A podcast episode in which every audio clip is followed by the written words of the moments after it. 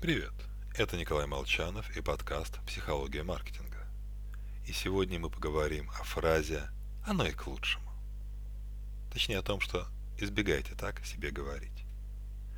Вот все эти фразы «он мне не пара», «эта работа мне не подходит», «оно и к лучшему, что все так получилось».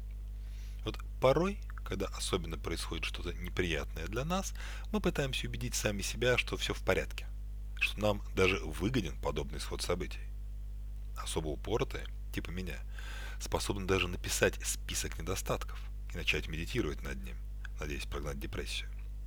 К сожалению, так не работает. А могу подтвердить собственным опытом, но лучше сошлюсь на исследования Лоуэнстайна с Ариэля. Одних испытуемых они просили слушать весну священную Стравинского, других слушать и одновременно стараться быть счастливыми. Представители второй группы чувствовали себя хуже. Потому что человек, он способен включить по заказу положительные эмоции.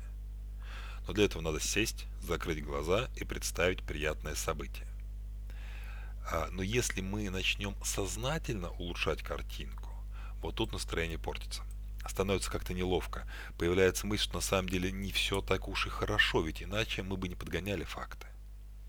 Мысль, что расставание с концептуальной зеленоглазой блондинкой редчайшая удача в моей жизни – даже если так оно и есть, должна появиться само, само собой, как внезапное открытие, а не рациональный вывод.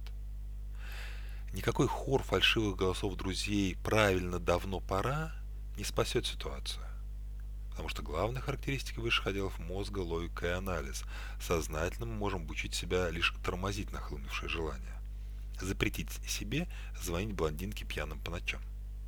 Но сознательно вызвать себе желание что-то сделать крайне сложно. И именно поэтому я даю предпочтение рекламе с рациональными аргументами. Не потому, что она лучше работает. Нет, обращение к эмоциям эффективнее. Но шансов, что нам удастся включить их короткой рекламой, меньше. С вами был Николай Молчанов и подкаст «Психология маркетинга».